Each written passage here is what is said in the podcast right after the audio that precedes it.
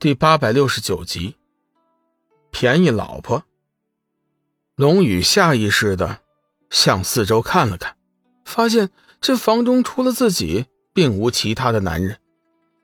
傻子，神经病，精神病吧？龙宇突然心头一紧，莫非就是我把文儿害成了这个样子？不对呀！龙宇很快就否定了自己的想法。文二的事情没道理和我扯在一起呀，他救我的事情，多半是出言相求他师尊，他师尊断然不会为了这事儿，将他弄成这副样子啊。仙子姐姐，文儿姑娘如此美貌，怎么就成了傻子了呢？这件事情莫非真的与我有关吗？如果真是这样，在下愿意。想办法帮助文儿医治他的他的这个傻病。龙宇怀着无比内疚的心情说道：“说实话，看着文儿现在的样子，龙宇心里确实是有些难受。多漂亮的女子啊，脑袋却成了问题。”女子闻言，先是一愣，随即便明白了龙宇是会错了意，强忍着心中的笑意：“混小子，文儿现在的样子。”和你确实有很大的关系，你可莫要辜负了他。辜负？龙宇感觉这个词儿有些不对劲，急忙说：“仙子姐姐，你什么意思啊？”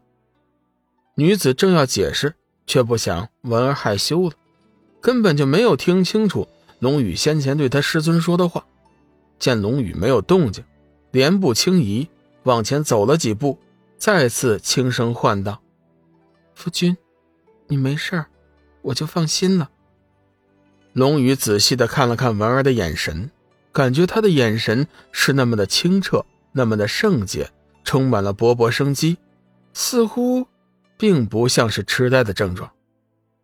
莫非这房内真有她的老公吗？想到这里，龙宇再次转过头打量了一下四周。看什么看？说的就是你。女子扑哧一声笑了：“你这个混小子，倒看上去斯斯文文的，肚子里花花肠子倒是不少，装的倒挺像的嘛。”龙宇指了指自己，狐疑道：“仙子姐姐，你是在说我吗？”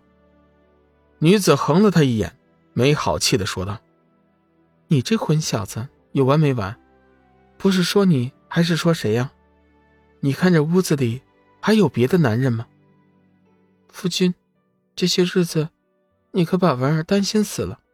你若真的有事，文儿也不打算活了。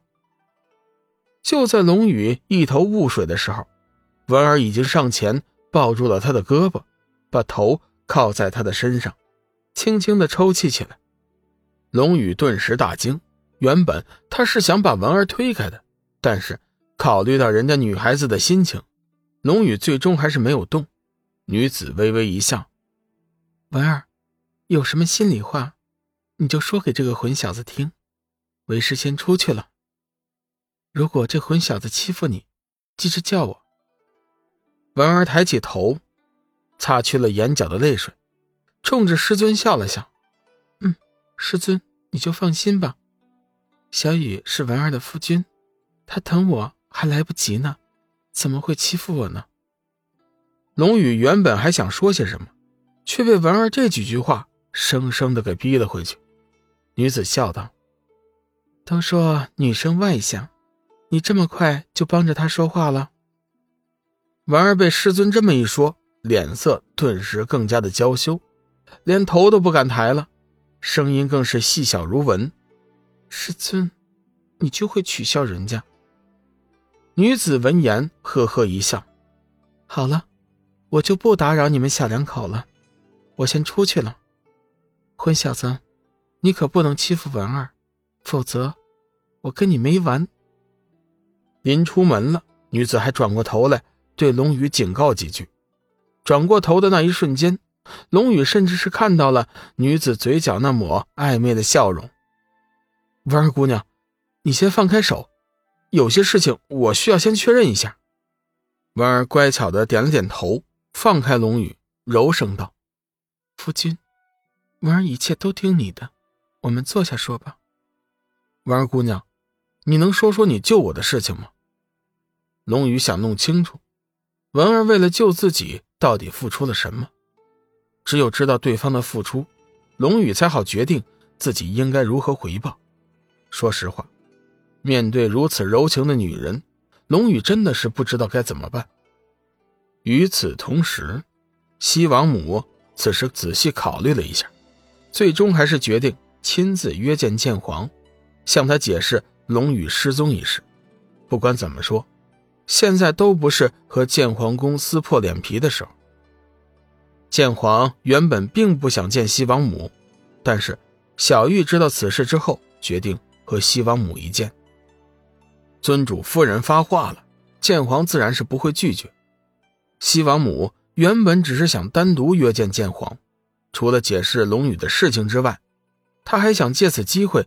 和剑皇说会儿话，谁知道剑皇并不是一个人，除了他还有四个女人，一个男人。这些人西王母并不陌生，上次瑶池大战的时候，他们都在。这三个女人是龙宇的老婆，另外一个是他兄弟的女人。总之，这些人全都是龙宇的心腹。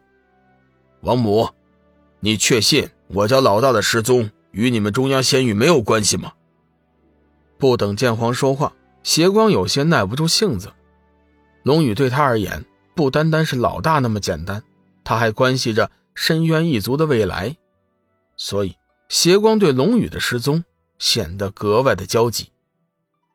西王母皱了皱眉头，原本想告诉邪光，他没资格和自己说话，但是后来一想，人家剑皇都没说什么，自己这次前来解释，实际上。却带着一丝示弱示好的意味，多一事不如少一事。